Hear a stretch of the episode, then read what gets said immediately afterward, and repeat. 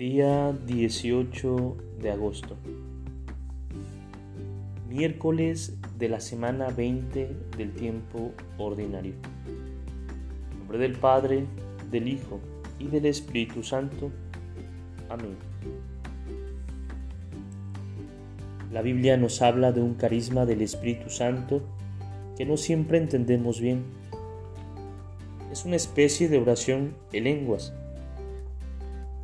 ¿De qué se trata?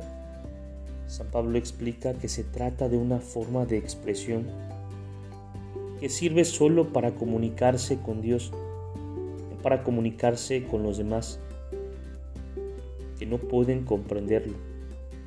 Pero además, la misma persona que usa esta forma de expresarse no puede comprender con su mente lo que dicen sus palabras.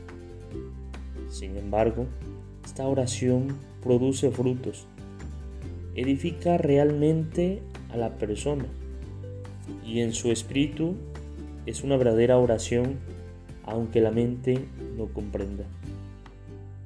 ¿Qué significa esto? Que a veces cuando nos entregamos a la oración, el Espíritu Santo puede regalarnos una experiencia de profunda comunicación con Dios y de liberación interior, porque nos permite expresar lo que hay en lo profundo del corazón sin tener que usar palabras comprensibles, sin necesitar armar frases o buscar palabras adecuadas. De hecho, es lo que sucede cuando suspiramos, cuando lloramos, cuando gemimos, etc. Alguna vez es necesaria esta liberación de las cosas más profundas del corazón en la presencia de Dios. ¿Cómo se logra?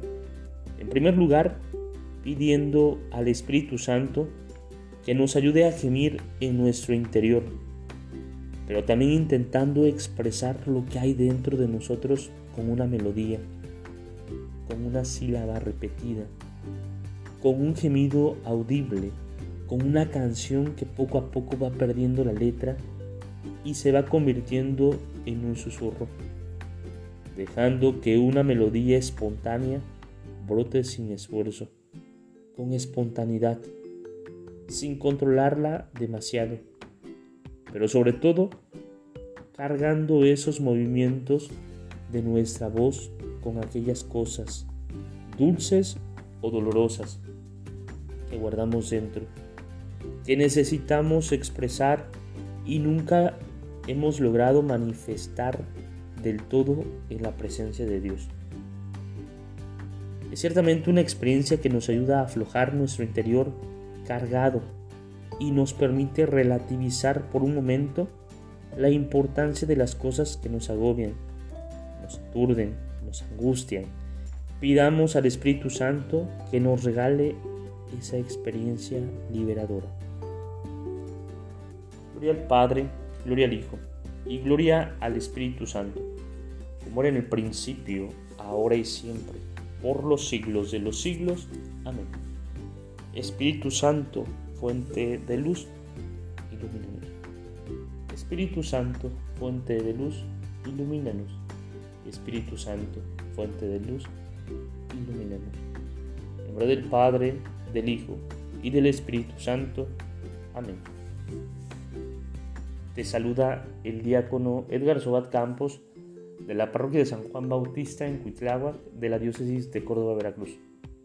Saludos y bendiciones a todos ustedes.